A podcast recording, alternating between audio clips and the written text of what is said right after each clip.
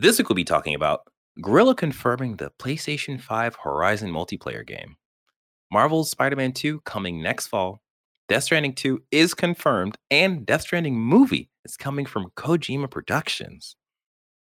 This week in what we've been playing, we're talking about the new Witcher 3 next gen update, Vampire Survivor on mobile, more from Marvel's Midnight Suns, Pokemon Violet, Forspoken, all of this and more on season 6, episode 49 of Press X Start podcast.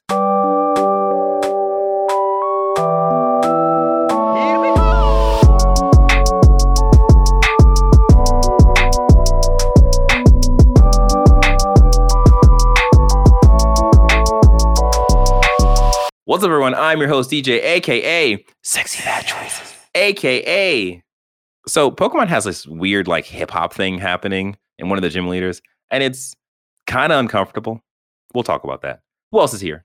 I am Sean MF Ross, What the MF stand for? Pocket Man. Oh, wait. Not Rocket M- Man like Elton John, but Pocket, Pocket Man. Man. Oh, snap. Oh. All right. Okay. Don't ask. and who else we have? It's me, Avery. Consistency is king. Nailed it. All right. Now you know who we are.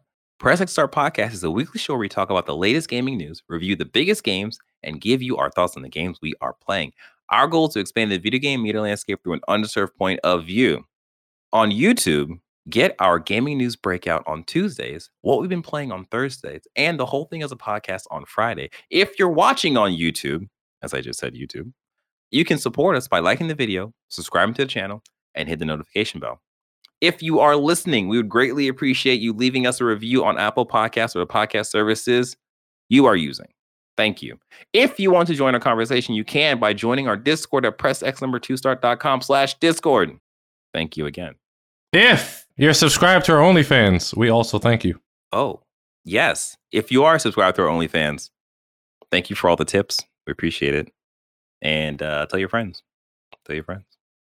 Not all your friends, just your cool friends. All right. Uh, now that you've done that and you have joined our OnlyFans, apparently. Um, uh, we can finally jump into gaming news. Avery, what's happened in the games news? This was a relatively, I want to say, light news week in terms of big news and announcements. So bear with me now as I comb through some stories I found, I guess, particularly interesting. Uh, so this first story we have is from Ethan Gach from Kotaku.com. Guerrilla confirms a Horizon multiplayer game starring new characters. So as we talked about earlier, I want to say months ago, PlayStation was in the process of releasing at least three new SKUs of Horizon. That we were getting a Horizon remake for PlayStation 5 using the assets from Horizon 1, which being made internally at Guerrilla. That there was a online MMO being made by a Korean team with a publishing deal with a, uh Korean dev, and that uh, there was a multiplayer Horizon game being developed at Guerrilla as well. Uh, we got pretty much confirmation from PlayStation that these all exist through a series of very open and public job listings, like on their official Twitter with official like a lettering and marketing, like like hey man, our, our official font and art and stuff like that of like jobs for this game. So this is just confirmation that they all exist. We also got some details on the MMO and the uh, multiplayer game uh, that they are indeed two separate games now. The uh, multiplayer game is being made internally at the Guerrilla, and the MMO, which we thought was going to be part of the multiplayer game, is going to be made by a separate dev team entirely. The uh, multiplayer game also is said to have a completely new, different set of characters. So it's going to be set in Horizon world, but it's not going to be following Aloy and her. Uh, I believe the term is Hans, but I haven't read The Witcher in a while, so a group of friends. So that is the uh, just confirmation on the Horizon news. I I wonder how many people. I guess it's a two player or four player or live service. I guess they don't call them MMOs. Like a uh, like how many people can you run into like a uh, the division environment? I think it depends. It's like the the world is populated with like you know a set number of people, but then Well, like guess it's that's like it, yeah, it's, it's servers. Is that Yeah, the game servers, has yeah. multiple servers and in, instances that operate on servers Yeah. that like when you load in, you get put into an instance with a group of other people that are close to you enough in your server.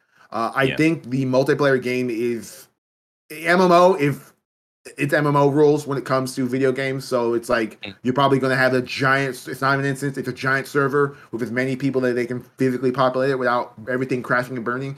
The uh, multiplayer game is depends on what school of thought they're running on. Is this going to be strongly influenced by Monster Hunter? Then we're thinking of 4v4 multiplayer things, Mm. and those are the only characters you interact with. Beyond, I can't remember if Monster Hunter World there was random people running around in your pub world. I don't think there was. So yeah, so it's just those four characters, or are they going in a more streamlined class base? Okay, it's going to be three v three. Yeah. I'm Is really Monster hoping- Hunter gonna work? I'm really hoping for the four player co op Monster Hunter game because, like, Why would I want to? I mean, like, are, is it just gonna be regular ass people and they have weaker weapons and alloys that they're gonna take forever to take down like a Thunderjaw? Why the fuck would I want to do that?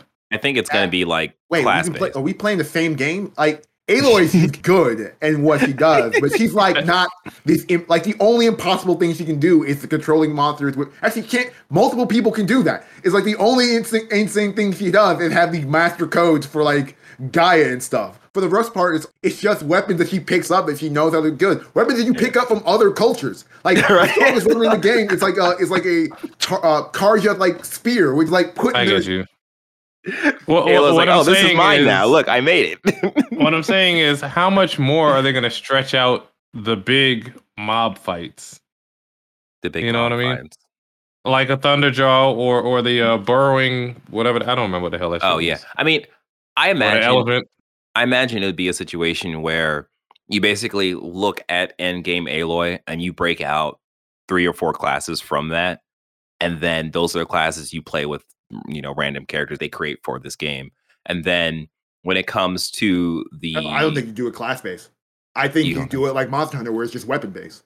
Where if yes, you yeah, pick yeah. a Sorry, I weapon, meant, I meant and that weapon. weapon yeah, yeah. chooses your playstyle, and you go right from there. exactly yeah yeah that's that's what I'm, that's what i'm going for and then in Uh, terms I of that. The i think if they if they plan to have this you know after horizon 2 we know that that screen printer thing still works and hades is taking the screen printer Oh, right Hephaestus. so yeah, so we're gonna Hades, probably yeah. get Hephaestus, yeah. So you're probably going to get like they've all but said they're going to have new creatures and monsters in the design. And the Yeah. coolest part of Horizon 2 is that it has all Horizon's monsters, but then double that in brand new monsters. So you're probably Yeah. going to get more interesting and more dynamic, like Monster Hunter s boss designs, or even Mhm. yet, we're going to take old designs from the other games and just ramp them up and to make them more challenging encounters because until you get to endgame Aloy, most encounters with those type of bosses are, all right, this is a 20 to 30 minute fight because I got to figure out how to take this thing down,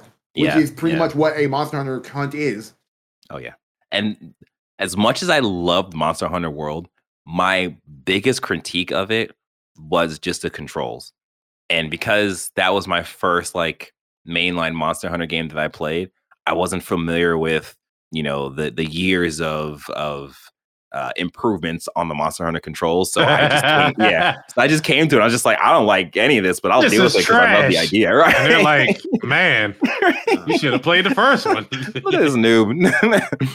but yeah, Monster like very much feels like just a heavier Souls game.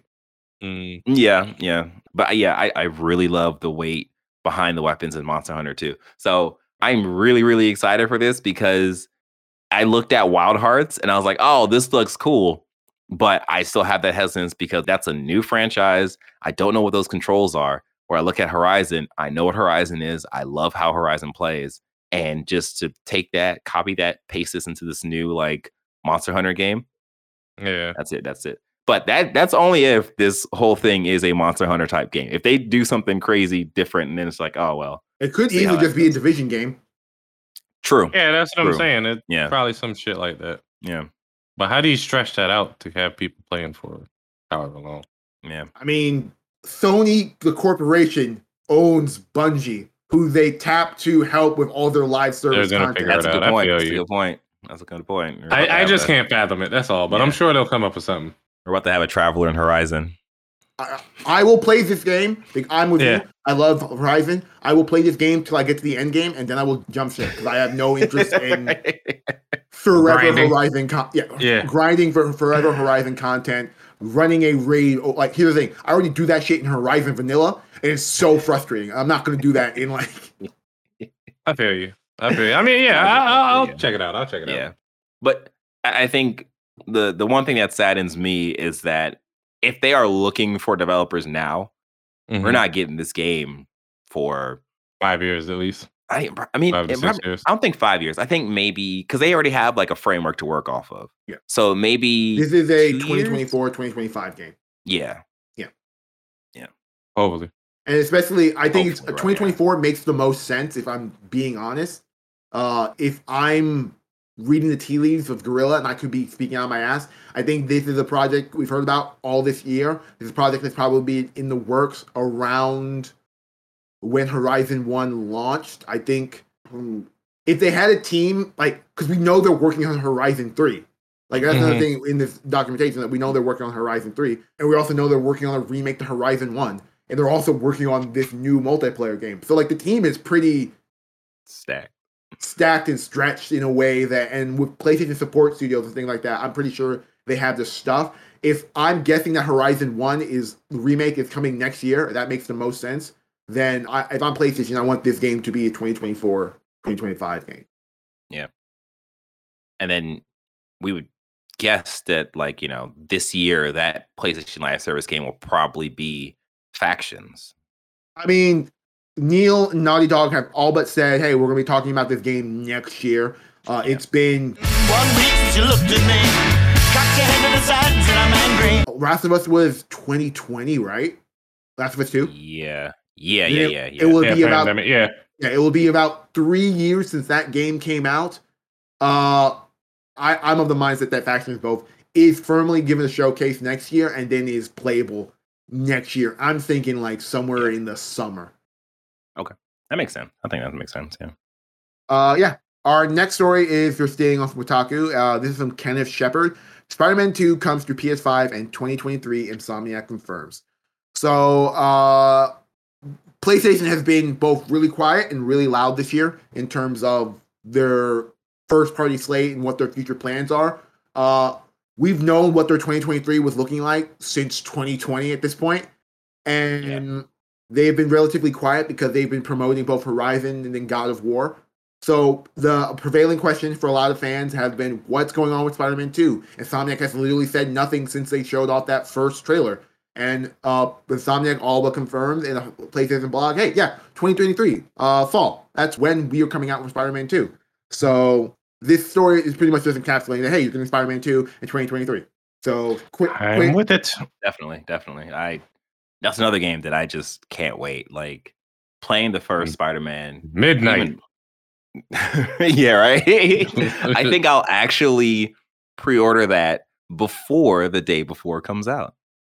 That's the kind of honor that I was. very progressive of you, DJ. Thank you. You know, I'm I'm trying my best. I'm trying my best. You know, This fucker doesn't normally pre-order shit until 11:55. What's the point, DJ? What's the point? it's my own version of Dark Souls. You know what I mean? Hope your internet cuts out one day. but yeah, like I am totally looking forward to uh, Spider-Man 2. Um, yeah, yeah. So you know, fall can't come any sooner, or maybe it can if depending on the the schedule of 2023, which is going to be stacked. But yeah, Okay, cool beans. Our next story is more in line with our current Activision Blizzard um, v Microsoft, not v X cross Microsoft uh, situation. This is uh, sort of a tandem story, and it's just more, uh, more I guess noise has been shouted out into the ether about this story. So it's nothing major, but just whatever. Uh, so our first story is from VGC. This is from Jordan Middler. Uh, Call of Duty on Game Pass would have a notable impact on subscriber numbers, analyst claims. Uh, so this story comes with the news that in another of its super big concessions to get this deal uh, passed through uh, regulators, that Microsoft has pretty much offered to have uh, put Call of Duty on PlayStation Plus. Like, hey, PlayStation, we will put this on PlayStation Plus. PlayStation has once again remained quiet uh, about accepting this deal, uh, which is uh, it's pretty much because any acceptance of any one of these deals, if PlayStation aim is to stop this entirely, acceptance of any of these concessions now would be an acceptance of Microsoft's biggest competitor being like okay with the deal in its entirety, which is not a thing that PlayStation wants to do. And everyone in their console warrior pitchfork just has to get over this at this point. But yeah, so what do you guys feel about the offer of Call of Duty on PlayStation Plus? um, I mean, if it's there, I already have PlayStation Plus, sure, whatever. I I wasn't opposed to uh buying Call of Duty if it looked interesting that year. I mean, I guess if it's on PlayStation Plus, it's quote unquote free, even if it looks like a if it looks like a shit year, you know, I'll still try it. Kind of like how uh Cold War and Vanguard didn't do that well. I only played them because um I had access to them for free. Yeah. Um, if it goes to Game Pass, I guess I just ain't playing Call of Duty no more. I'm not that pressed to uh buy a whole ass system. That's not a system seller to me. It may be to Yeah. some people if that's the only thing you play, or if you play it professionally. But if you're playing, you play it professionally, you're not playing it on console. That's also true. Oh, yeah. playing PC. yeah, like I feel streamers, like, then I should say. But go ahead, DJ. yeah, I, them putting it on PlayStation, you know, as a consumer, it's like, all right, cool, great. Like you're putting it on the console that I play on the the subscription service that I have. Thank you. Like, you know, that's fine. If they put it on Game Pass, that's gonna be real hard for me. I mean, it would be a thing of I when it comes to the Call of Duties, I I play the Sledgehammer games. I mainly play the Infinity Ward games. I don't play the Treyarch games. So it would be a thing that I return to, you know, every, you know, Two to three free- years. Yeah, yeah. So it it would be a weird. I have a weird relationship with Call of Duty, anyways, because I don't really engage with all of the games. Just like the couple that I, the, really the one that I really enjoy. Um, yeah. I mean, you know, I feel like this is literally the last olive branch Microsoft can extend to PlayStation to get this deal to pass. Like after this point, it's just like, all right, well, I guess They that know I it's not an olive branch though. I- it's an that's olive my- branch. That's my thing. I like all we know is that they've offered to allow this game to be on PlayStation Plus. Are they offering it to be for free? Yeah, Is, that's true. does Sony have to not pay them to put this on their prescription subscription service, or is Sony Yeah. having to pay? And in that Yeah. point, one of the big things that prevents games of any real value to of being on these subscription services, especially day one, is like how much it would cut into the actual sales, and thus Yeah. the amount of money you would have to pay to actually get this on there. So, like, how Yeah. much money are we talking about for Call of Duty, the best-selling game, to be on their platform? And then PlayStation Plus, let's just keep it a stack, is not a brand new game subscription service. Yeah. So it doesn't even fit their like Sony has built it as a sort of library and uh way of managing portfolios for for situations like these games no longer really have any real value brand new so we can put them here and you as a platform holder will extract more value than if you were just letting it sit down because we have to pay you a, a certain amount so it's an interesting thing where i don't necessarily think is a good uh, from a pr standpoint is a fantastic deal for sony Yeah. because it's like oh man we have call of duty and everyone can play it but it's like I'm also looking at it from like that would easily cut into the amount of money that Sony would make off Call of Duty because they're not getting that seventy dollar sale instantly and they're paying a large. It's Or the cut of the microtransactions. well the, they'll get the cut of the microtransactions. That's neither here or there. Mm. But like I don't know because I'm, I'm not in the ecosystem how much of Call of Duty's uh, revenue is microtransactions.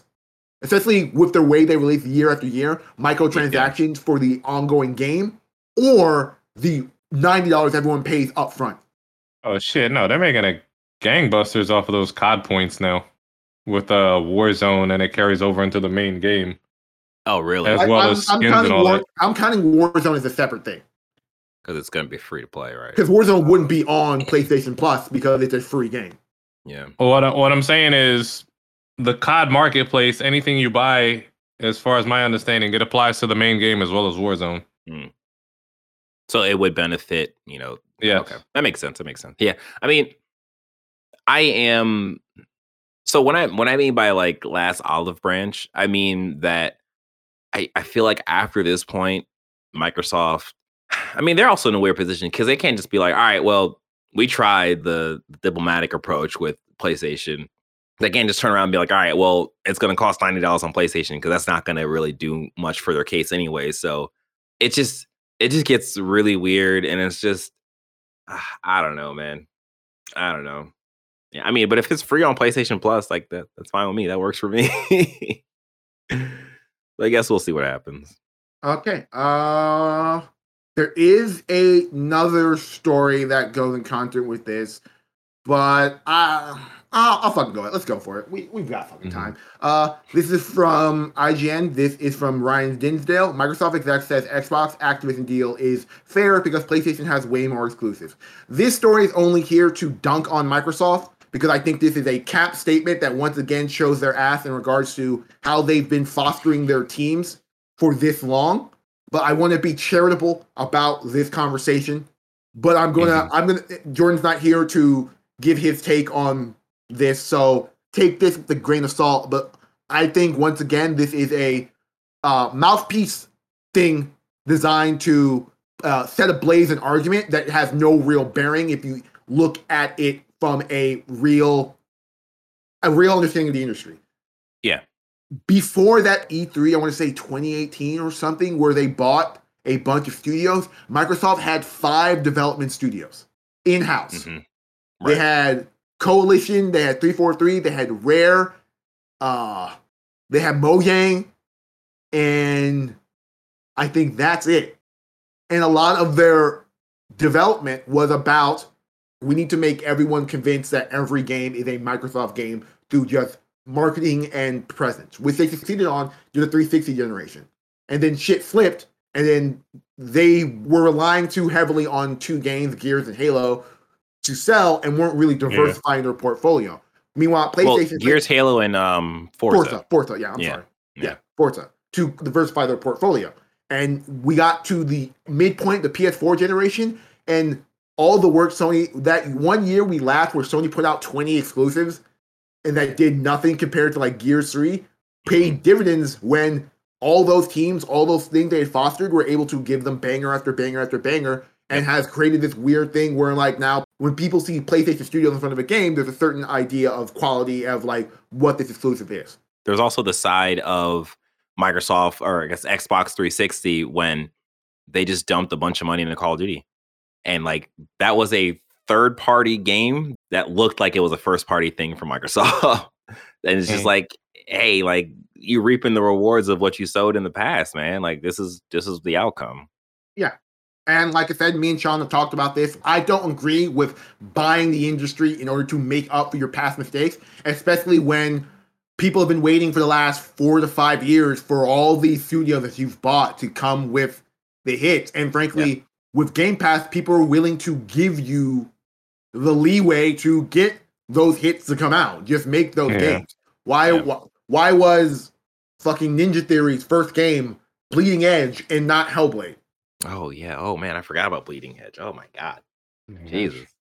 Why are we waiting on Rare to put something out? Like, just clarify. That's The, very upsetting that they bought Rare and have done nothing but uh, Viva Pinata with them for the most part. Rare was making fucking uh, avatars. That's what fucking Rare was doing for years. Jesus. Crazy B. Yeah. Oh my god. But yeah, this was a dunking story. But like for reals, Microsoft, before you bought Bethesda and just like use Bethesda's clout to increase your portfolio.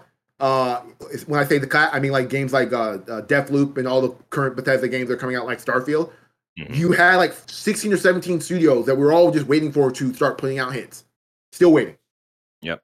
And like you know it just goes into the idea that you can buy a studio fine but you need talent in that studio really to produce anything of quality so i think that's what's really hindering them is that yeah they're buying these studios but that doesn't necessarily mean that they have the the talent that are they might not be staying in the studios they might be leaving they might Yeah. going different places so on the outside it looks like oh yeah you have all these studios but on the inside it's like we we don't really have any solid ideas for the next um the sequel to like Gears or whatever Blinx to Time Cat. Well, the hell happened to Blinx? I also think that a lot of their old IP, because of the way they were handled, no longer has the real juice. True. If that makes sense. Yeah, yeah. But yeah, Yeah. that that was a weird story. Uh, it was just a filling time. DJ, we can move on. well, hey there. Uh, before we get into one of the bigger things that happened this week, do us a solid.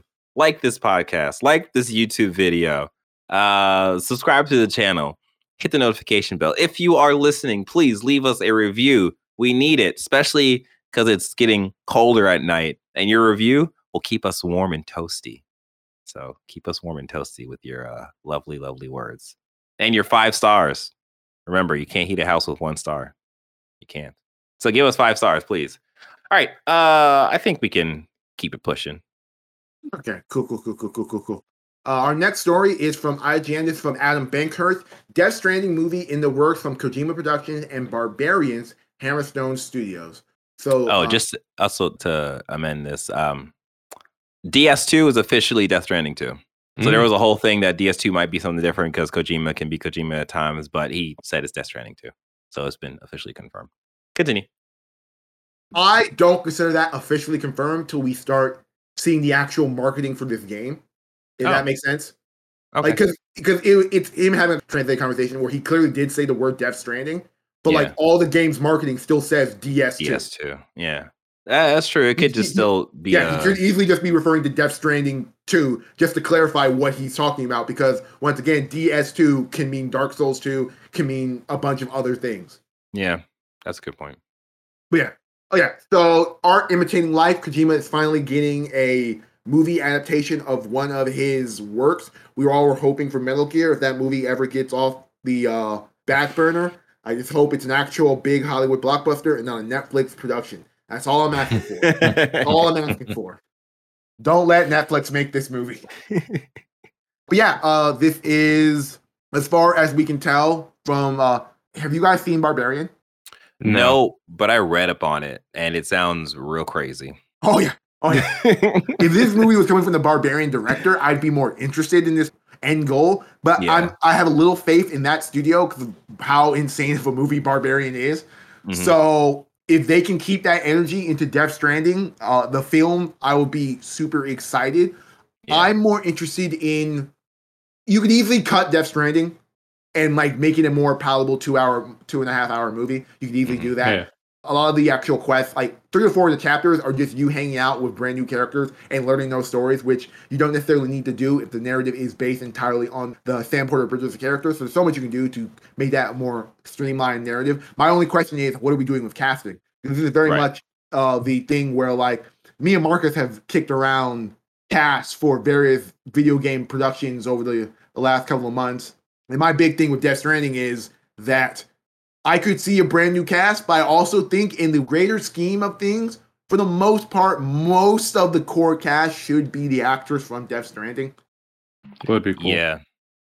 But it also depends on how you're trying to sell this movie. If it's from Hammerhead Studios, I, they're not a big budget production kind of a studio where like we're trying to get like blockbuster uh things. So like this is not a situation where we're gonna remove Norman Reedus for like fucking Chris Pratt or some bullshit. They're not that type of studio. But like, if you're trying to make this a big movie, that's what you're going to have to do because Death Stranding is already a weird enough production that you. I don't think it can be sold on Norman Reedus as its lead. Mm. The the hope would be for all of the major people in Death Stranding, including Geoff Keighley, will make an appearance in the actual movie itself. yeah. Um, I don't know, man. I mean, would you would you watch it, Sean? Would you watch it? I mean, DJ has already watched it, but I yeah, did. I, I would- I would watch it. Hey, I look, would check it out I will watch Death Stranding twice. Ag- again.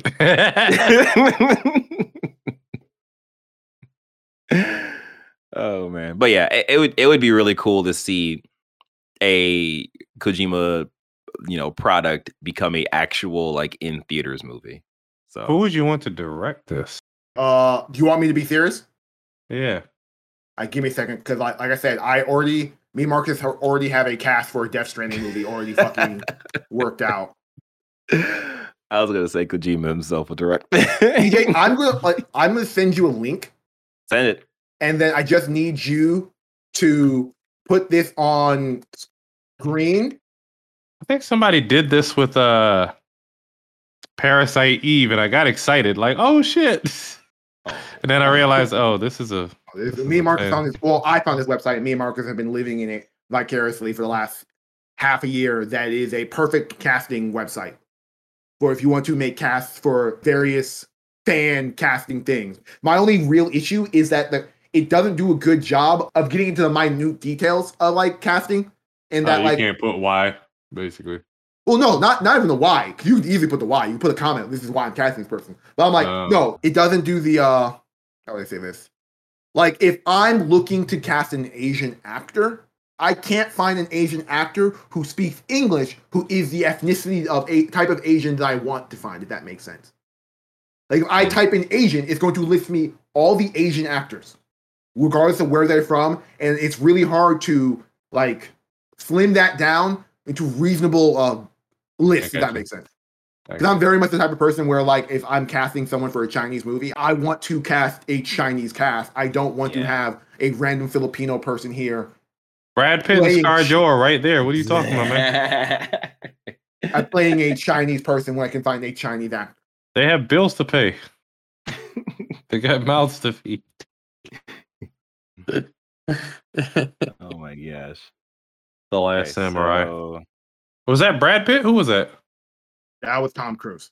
Tom. Okay. uh, okay, so we're gonna have to improvise because um, scrolling doesn't work too well in the OBS thing. So it's Okay, not- cool, cool, cool, cool. So I'm just gonna go through how, like, in my head when I was doing this thought experiment at the beginning of the year, what the first I thought of, what I was thinking of. I'm like, okay, if we're going to the director, this is Denis Villeneuve. If we can't get Nicolas Winding Refn, who's in the game as a director for this, I'm thinking Denis Villeneuve. Everyone knows Denis Villeneuve. He did Dune. He did uh, Blade Runner 2044. He's Mm, okay. capable of doing small introspective stories as well as big budget blockbusters that no one will watch, but are small introspective stories. Uh, Sam Porter Bridges. I like Norman Reedus, but like as an actor, he doesn't really excite me. And if you kind of want to do more with the Sam character, you could probably. I'm thinking of a Jake Gyllenhaal type. If you want more of an acting clout Mhm. for this, he also works a lot with Denis Villeneuve, so like that works out. Or if we're really being, this is a personal thing for me. I, I'm a big fan of Charlie Hunnam. I think he doesn't get enough work. Charlie Hunnam, people might know him from Sons of Anarchy. Uh, Uh, okay. Fragile is a situation where, like, I think you should cast Léa Seydoux. I think that's a character who one for one should be that character. But if you really want to fuck around and play around, I think Ana de Armas is having a good year ignoring her Marilyn Monroe movie. So I'm like, you put her in this movie as Fragile and you get the same sort of effect of that character. Uh, Mads Mikkelsen has to play Cliff. That is, I have others for that. Not Like, you- negotiable. I, you Yeah. you could probably put a Viggo Mortensen there, but like I think Mad just kills that role. Uh, Amelie, uh, aka Bridget Strand, is weird because like it's an older actress using video game magic to be play a younger version of herself. But as a major fan of Tron Legacy, I don't think we should go down the role of having a de-aged character for that long in the narrative process. So I think we should just do the young actress old thing and I'm I'm a Margot Robbie fan, so like I think that would work, and that that would also give you some clout. Mm. Dead Man, you can cast Guillermo, uh, wow, Guillermo del Toro, but like he's not actually voicing Dead Man in the game, so like that's a performance that you have to get out of Guillermo that I'm not necessarily sure you can. So I'm saying Mark Addy. Everyone you might know Mark Addy from he's a Robert Baratheon from Game of Thrones. I think Oh, he can really do really good to do that. I I'm not good enough on my uh, Hispanic actors to get a one for one in terms of Guillermo, but I think Mark Addy can do the same role. Die Hard Man, Tommy Earl Taylor fucking kills it. He can easily do it. The character's in the mask, so it doesn't really matter. I don't, I don't have him listed here, but Tommy Earl Taylor could definitely do it. But if you're not doing him, Lenny James is pretty good. Do Lenny James. Uh, I ain't mad at it. uh, That's Morgan from Walking Dead. yeah. Uh, Mama, uh, Margaret Qualley, 100%. She just put her in one for one with that character. I think Margaret Qualley is a s- small enough actor that can easily slide off one for one, and she's big enough that it, it works. Um, Heartman is hard because, like, once again, he's an actor. Nicolas Winding Refn plays the character in the game, but only the face. There's another actor doing uh, the Heartman role, so you have to figure out someone else. Pick an actor, baby. I don't really care. It just, just they- they're going to serve a minor role in this. But I, I my, my points with Jesse Williams. Uh, Higgs Monaghan. That's played by Troy Baker. I love Troy, but I haven't seen Troy in the live action thing since ever. So I'm thinking you get a, an actual actor. And I'm thinking uh, Wyatt Russell. I'm thinking Wyatt Russell can do that sort of either him or Boyd Holbrook could do the job that Higgs does. And that's he was in something recently. Hey, Captain, he was uh John Walker, There we go. Yes, U.S. agent. Yes, Yeah. yes, yes. and that was my Oh. in my head Oh. casting for this Death Stranding movie. Yeah. if they were going that way. Like they're not going to keep the exact same cast of the games.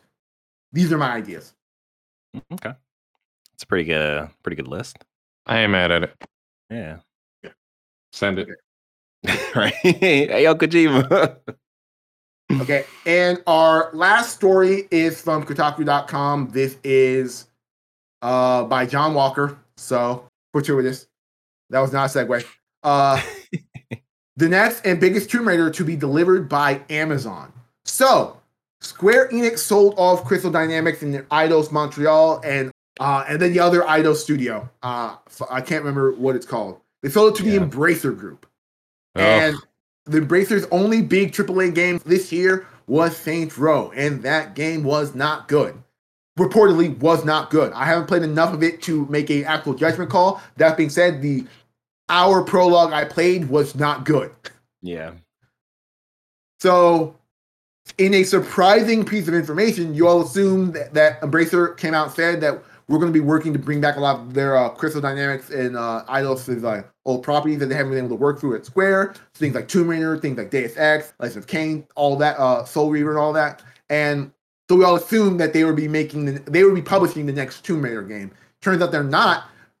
Amazon has stepped in with their war chest of Amazon money to be like, hey, we will publish this game, which means to me that they're also going to help with the development fund for this game. So it doesn't sound like it's going to get the Embracer double A, let's stretch this to triple A budget and get an actual like real budget. Because one thing, regardless of Amazon as a entity, from a production standpoint, they don't skimp out financially on any piece of content they work on. If they put their name on it, they want everyone to see the money that went into that.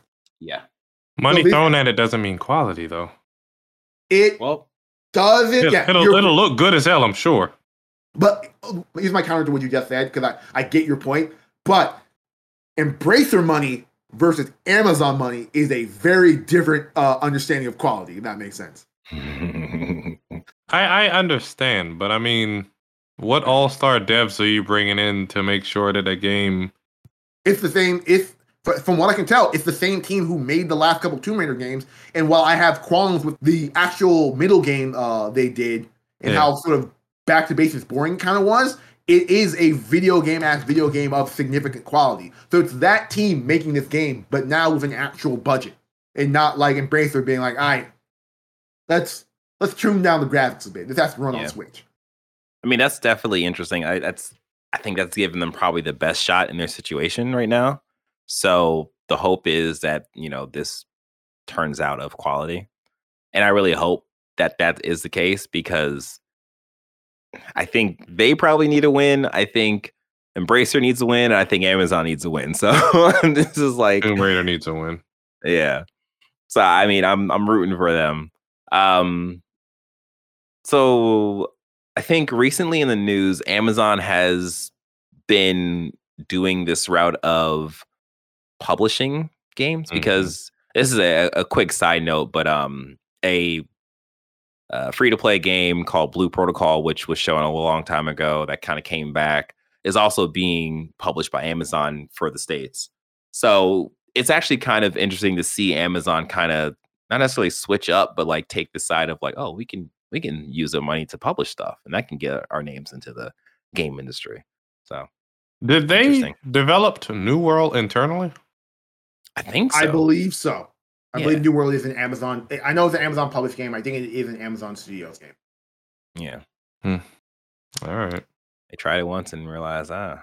I mean, New games- World, as far as I can tell, New World just stumbled. It came out of the gate really promising and just stumbled as a live service MMORPG in a world where Final Fantasy and World of Warcraft exist.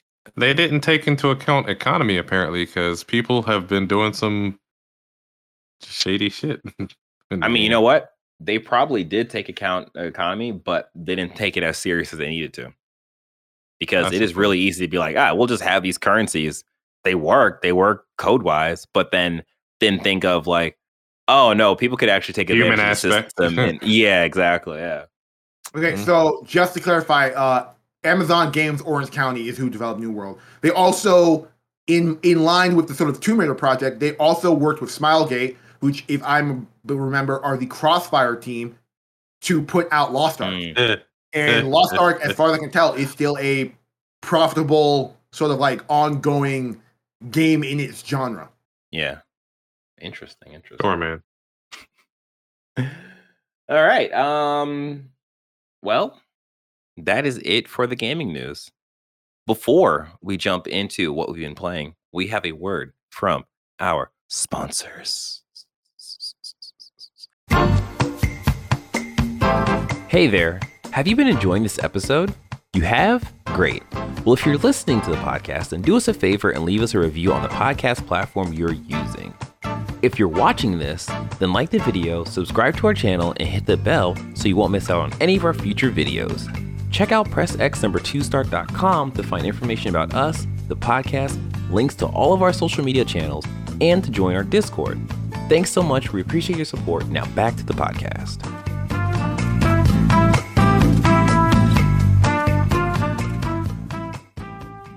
And we are back. Now it's time for us to talk about the games we have been playing. Avery, you have jumped into a new update for a good oldie. I don't know, man. Witcher 3 update. How's that going? Uh, not well, and this is me shitting on PlayStation right now and talking about no. how great smart delivery is. So Oh, unfortunately, no. Jordan isn't here. No, what I'm going to say is, I really wish we could exist in a world where we just stop getting old games updated to new consoles. Okay. Like it feels like we should be gone, like from this era, what or three, four years to this new generation, but we're not. Yeah. Uh, and a lot of people are still trying to do this stuff, and for the most part, it's whatever. I mean, Uh, they want so- sure money for minimal effort. so like that being said, I never finished the second Wi- Witcher DLC, so I wanted to hop in and play that uh, the updated thing, and immediately you can tell how the update like they updated the uh, the splash art key art for the actual like games icon in the PlayStation Store. So they're two different icons for the PlayStation 4 and PlayStation 5 version. The PlayStation Really? 5 version has a more high definition version of Geralt on it, it denoting how better it looks. But when you get into the game, it's only a minor tweak. Like this isn't a Oh. like leap in graphical quality. This is a Slightly remastered touch up. Yes, remastered touch up of a situation. So first things first, they have cross progression. So I one I bought the DLC Hearts uh Blood and Wine for like nine. It's on sale right now. I think it was like Mhm. thirteen something dollars. So I bought that, and I had The Witcher on disc, so I had to pop it in the disc version, download that. And I think because I had the disc version, I can only play the new next gen version with a disc, which Oh my gosh. which we'll see if that pisses me off or not. But as of right now, it's it's it's fine. But first, I had to download the old game. I had to re-download all the uh, assets that I had the last time I played it on PS4, Yeah. and then I had to because like if you if you attempt to load it without them, they say like, "Hey man, you don't have these 15 things, so you can't load your save." oh my god. Mm. And then I And I, had know, to. and I know you don't have the fastest internet. Oh, no. Actually, it was like uh, da- downloading the DLCs was actually a lot quicker than downloading the actual game itself. Like, Because I had to make sure I played the 4.0 version of the game on console to get the actual cross progression to work. And then I had to hop into the game, link my Epic my uh, my GOG account to my PlayStation account so I could upload my save data from my PS4 version to my PS5 version. And I also had Cyberpunk through GOG, so I thought, oh, I already have a GOG account. Turns out I don't because I bought Cyberpunk on the Epic Game Store. So like I Oh don't my have a GOG account. So I had to make a new GOG account. And GOG is good old games for those who are like. what I'm calling it GOG. No one needs to know. It's it's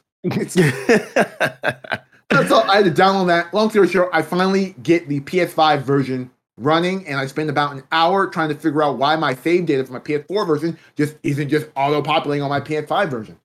Oh And so I, I'm, I'm here to tell you, I spent about five minutes playing The Witcher 3, and that was the PS4 version. That's its entire journey right here. I'll hopefully be able to continue my Witcher journey next week. I just want to give a uh, a rundown of just like, man, maybe smart delivery wasn't a joke. yeah, I'm I'm currently showing um some footage from the the next gen update and looking at it, it looks like how I remember Witcher 3 was when I was playing it. Your your So imagination fill in the gaps. Exactly. Yeah, yeah. So it's it's that cool thing of like, oh yeah, this looks exactly how I remember it, and I'm pretty sure it didn't look like this when we first played it. So yeah, that's that's cool. Um, I I don't I don't think I will be returning it. I really liked Witcher Three, and I really enjoyed it. I never beat it. I got like up to a certain point, and I was like, all right, I've I've played enough of this game to know, you know, my Mhm. feelings on it, and it's just it's a good game. It's a really good game. Yeah, I, I just up- don't think I'm in a space to like return to it right now. Yeah, yeah. I've I'm in a down period before I get into my backlog. So it's one of the things that I want to definitely get down this DLC over the next week and just get out of my mind. So I can just delete Witcher from my mind. Uh, Yeah. But I was of the group. I think it was on the podcast. Well, yeah, I was. I was definitely on the podcast, and I was on the mindset the Metal Gear Five was a better game. Just Metal Gear Five didn't have a story, so it lost to the Witcher Three. And just going back and replaying Witcher Three, I'm just like, man, yeah, this is definitely an old ass game. Did you play The Witcher 3, uh, Sean? Apparently, I'm still in the uh the uh, uh tutorial mode. I think we were looking for like a griffin or some shit. I don't know. And I just Oh, kind of okay. went off the rails of just looking for those Did your own? shrines. I think that you could like uh you know upgrade your power. I, I didn't play Yeah. enough of it to even explain what the fuck I was doing. yeah. Um, it was cool, but it did not grab me. And yeah. I'm, I may return to it at some point. Yeah. When I, I don't know. In- infamously on this podcast in its early days, me and Marcus would be in love with The Witcher, and uh, Cam would be pissed off that the game existed. So we had Marcus put in The Witcher theme music every time we mentioned The Witcher. Press X's first meme. oh my gosh. That is so true. Um, all right. Well, uh, what's the next game you've been playing, Avery? It's Oh, actually I'm working just, for you. oh, uh, it's just me in love with Marvel's Midnight Suns. That's awesome. Holy shit. The gameplay of that game is so fucking fun. It's not much has changed from my last thing, is that like every character mechanically feels like it's a card game, but every character feels so mechanically different and operates under different strategies that like it's hard to just blind brute force this game. Okay. Mm.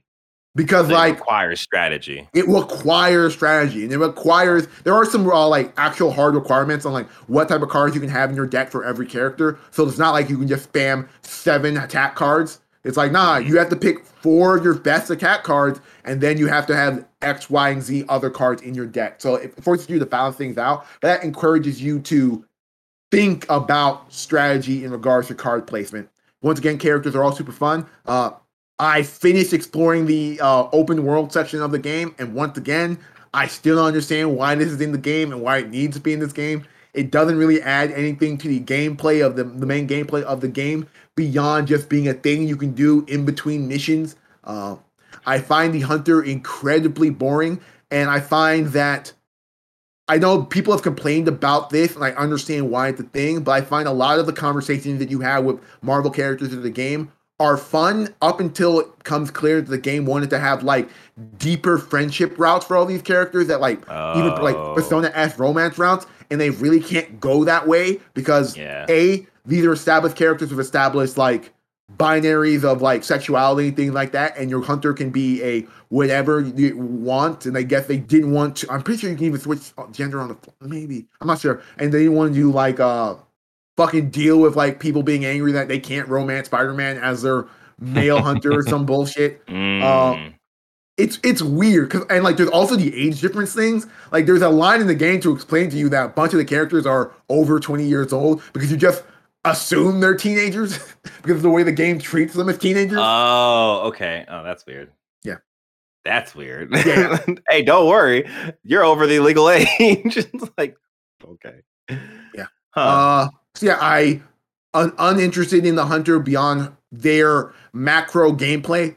if that makes sense. Like they are a beast in the game in terms of like if you play their character, they're capable of healing, they're capable of, of uh, crowd control, they're capable of doing insane amounts of damage. And they have all these interesting cards that you can work with. They have the most cards of any character, but I just like I want to play with my favorite characters. My favorite character isn't the hunter, who's just like made up character I will never think about ever again when this game ends.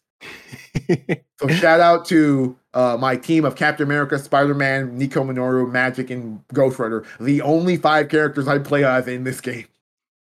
How how far would you say you're in that game? I'm literally at the end of the game. I have Oh, one new okay. section. I have four story missions to do to get to the Yeah. actual game's ending, and that's about Okay. it. Right now, I'm Okay. just uh, how would I say? Uh, I'm procrastinating because I just want to enjoy playing the game. Oh, that's good. That's good. Like whenever you're in that point, it's like I'm at the end, but I'm gonna do some more stuff before. Like I, I got a brand new character who I'm not going to spoil, even though they're in all the marketing material, so you can tell which character I'm getting. And they're the only character of the ones I, I'm actually in love with. I haven't gotten their like Midnight Sun's armor and special move Okay. for. So Yeah. that's yeah. Okay. I was gonna I was gonna ask like, has there been a big surprise for you while playing the game? No, I mean, in terms of a Marvel story, they've anchored this entire story on a character I don't give a shit about. So like, Right. I, I can't even like be interested in like their plot and the narrative. And then the Mhm. narrative in itself just feels super weird, where it's like, oh no, I think it's even weirder than Avengers.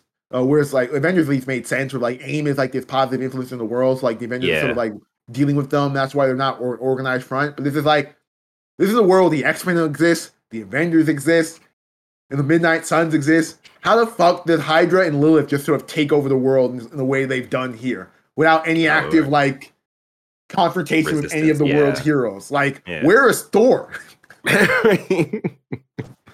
Like, fuck Busy Iron being a Man. buffoon. Where is Thor?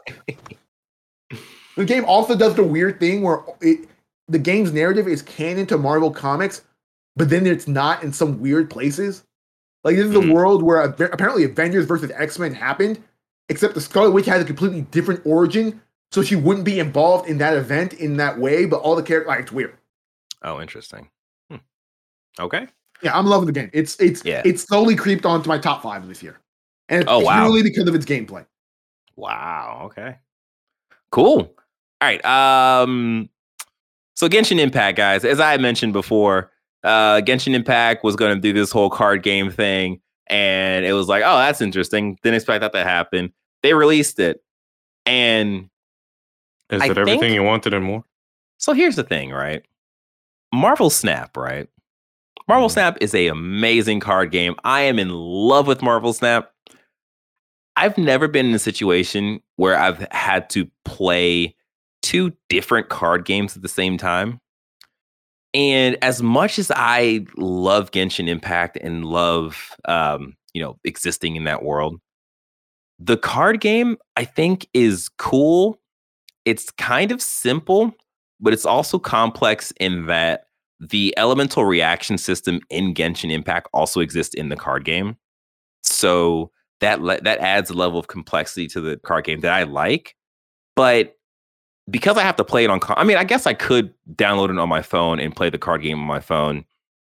Marvel Snap is just, you know, that that's that's where I am, where my my card game life. But I do respect the fact that they actually went through, pulled out a. It's a permanent game in the Genshin Impact game now, and it's really enjoyable. So essentially, the the cards themselves are like all of the quote unquote main characters in Genshin Impact. So it's not only the characters that you can play, it's also some of the like popular NPCs. And the actual battle system is like it starts off with like you have two main cards that are your attack cards, and you have a bunch of supporting and like item cards that you can add to those cards to attack your opponent. Yeah. So each of the attack cards have your different elements in the game. And like the game, if you combine like hydro with electric, you do like a swirling, like a synergy attack with that. So it works like that with the cards. So that stuff is really cool. Like if you know Genshin Impact, like you immediately know, like, oh, okay, this combo is going to do uh, you know, more damage and like everything is is detailed in the actual cards and stuff. So it's really cool. It's really enjoyable. But man, Marvel Snap. Like I can't get that out of my head. So playing this game, I'm just like ah, I could just be playing Marvel Snap right now. Maybe Oh. I'll revisit Marvel Snap. I only played the uh, Yeah. tutorial and never went Oh. back to it. uh Mar- Marvel Snap is my Gundam for my phone. Like I I I love that game so much. And I haven't I haven't spent anything on any of the uh you know package that you can get for the game because I, I just haven't need to. But yeah, um that's Genshin Impact. It's really cool. Um, you know, props to them for doing that. It's a really good game, and it, you know, it's something you can just do while you're not playing Genshin. Uh, the other game, Pokemon Violet. I am about 90% way done with the mainline quests. So that's collecting the gym badges, that's doing the Titan Pokemon stuff, and that's doing the Operation Starfall stuff. Yeah. I am very actually impressed with the story in this game because oftentimes when I think of Pokemon story, it's really just oh yeah, you get the gym badges. There's like a sort of world-ending event that you have to stop with your cool Pokemon, and then you know everything's okay, and you just you just keep on pushing. Like there's more of a personal story with the different characters in Pokemon Scarlet and Violet that you're dealing with, and you are kind of getting the sense because everything essentially revolves around the school and you get different sides of the school by doing the different um the different paths you're you're you're finding your treasure. And it's just been really refreshing to have a different take. And on top of that like the actual bones of this game is just just great. The graphics themselves it's a problem. It's a problem. I've gotten to the point where I I've seen a lot of the issues that people say in terms of oh this game looks ugly. I really haven't had any bugs in particular. I've had like probably one other crash from the last time I've talked about this, but in terms of the style of the game, I, I definitely get the sense that they prioritized like you know draw distance. They prioritize getting everything in versus everything mm-hmm. looking good. And even when you are in the tunnels and like in the caves and stuff that doesn't necessarily look good. And you can tell there was a lot of first times in this game. And i think that's something that you know you can legitimately ding them on. It's just like there should have been more more effort put into this. But overall loving the game um, so as I mentioned, my AKA, there was a weird like hip hop thing that happened with one of the gym leaders that I didn't expect, and it, it looked like there was a rap battle that happened. like it's very much just like what is going on in this game right now. I'm Are actually you gonna play choosing bars? No, Are well, you flyting like a uh, Valhalla? right? So I'm actually playing the clip right now. But um there's an option when you get to a gym leader to be like, do you want to have a rap battle or do you want to have a Pokemon battle? And I said Pokemon battle, and I totally regretted that because I wanted to see what the rap battle was actually gonna uh, you know, amount to. But like I, I yeah. You knew your bars was weak. There was no point in you competing, huh? right? All my talent went to my Pokemon, not my character myself. Yeah, You know, I probably would have lost the rap battle. A sucker MC. Whack rapper. Oh my gosh. Yeah. So I've been having a, a great time in Pokemon and like, People be complaining about representation in Pokemon, and then they give you the most authentically black character of all time. It's just like, no. right? no, I I absolutely love the design. Oh, okay. So this in the video that I posted, the person also chose gym battle, not rap battle. So we'll never know what happens with the rap battle. But yeah, like I I absolutely love her design because her she's the the the ghost gym leader Mhm. and there's nothing about her that says I am the ghost gym leader. It is a black elderly lady with a backwards hat. She has locks. She has one lock that comes out of the front of the hat and it comes all the way down to like her stomach. And at the end of the lock, it is like braided out into a hand. I'm not sure why that's a hand, That's but then she wears. A, a you know what? You know what, Sean? I think you're right. I think you're right. Anyway, How hilarious would it be if nobody picked the rap battle? And even more hilarious if you have some of the right playing and it's just like, God damn it, they're putting all this woke shit in my Pokemon.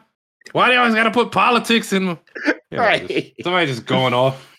Oh my gosh. But yeah, I am I'm loving that game. Uh Shreen, aka my wife, she has beat the game and she's doing the uh, the end game content and like apparently there's just so much to do in that as well and there's like just more secrets in the game. It's great. Um yeah, that's that's pretty much it for Pokemon. And the last thing I want to talk about real quick was Forspoken. As I said last week, I was going to spend more time in this game. I have. I'm not sold on it. I think um I've actually sat and like looked more so into the spells and and all the stuff. I think for me, the fundamental moving and dodging just doesn't feel good to me.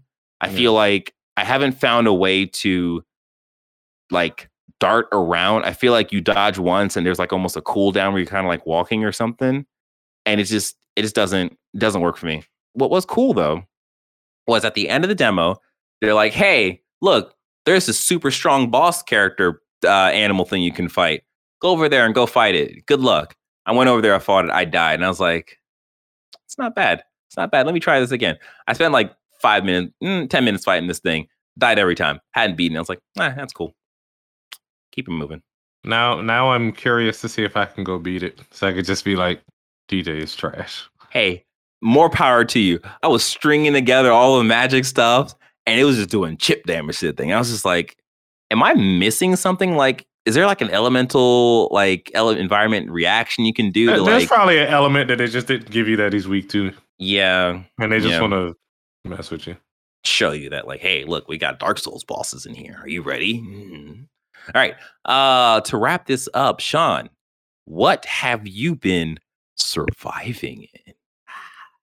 You're not cool.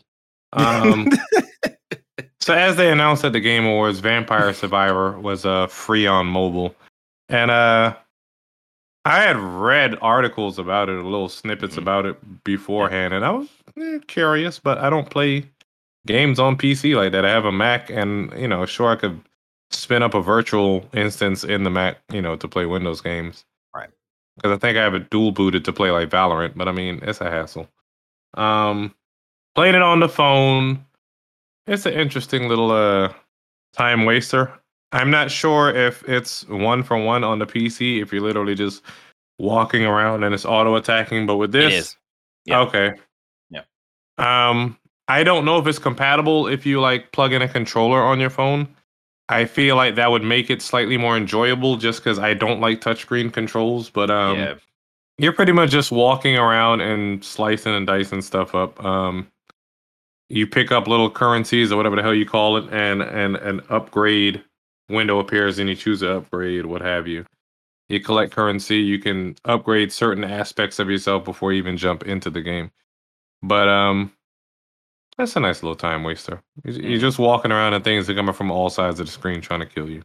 Yeah, that's that's one of the games that like I've just heard about like here and there throughout the year. I was like, oh yeah, I should definitely try that. I should definitely try that. Never tried it mainly Um, because the same issue you had, like it was on PC, and I don't necessarily do PC games.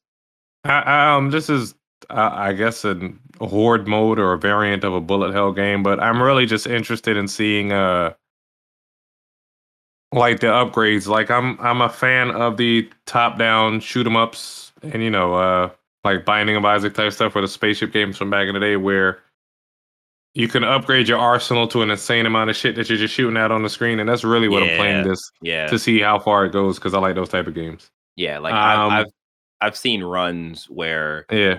people were literally just not moving, and like stuff was just Just obliterating. around them. Yeah, Yeah, I, I I enjoy seeing stuff like that. Um, I finished Callisto Protocol, the Callisto Protocol, and um, I felt like uh, for everybody who watches uh, Family Guy, and I think Peter was doing the news at one point. He's like, you know, what really grinds my gears, and Lois goes like, oh my god, he said it, he said, like, there's a point where the fucking warden in the game was like, activate Callisto Protocol. It's just like, Oh wow.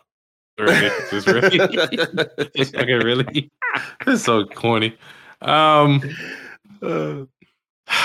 that final boss was very frustrating just because the game is so dark, and that was even after me turning up the brightness. I didn't realize there was a cornucopia of resources just spread around the room to help you. Granted, you never got a real chance to touch them because I don't think there's a point where the boss actually stops to give you time to even pick up and sort through anything. Unlike uh, the two-headed boss where you knock it down and you have a chance to heal it, whatever. Yeah. Um, the game is too dark. The uh, combat was ambitious, but ultimately flawed. And uh, I'm curious. I'm I'm curious to see what they do with the second story. Um, Hmm. would I buy the second game? I don't know. They'd, they'd have to improve on some things, but it was a. I wouldn't say it was a total waste of money, but uh, I, I would have rather played Dead Space. okay.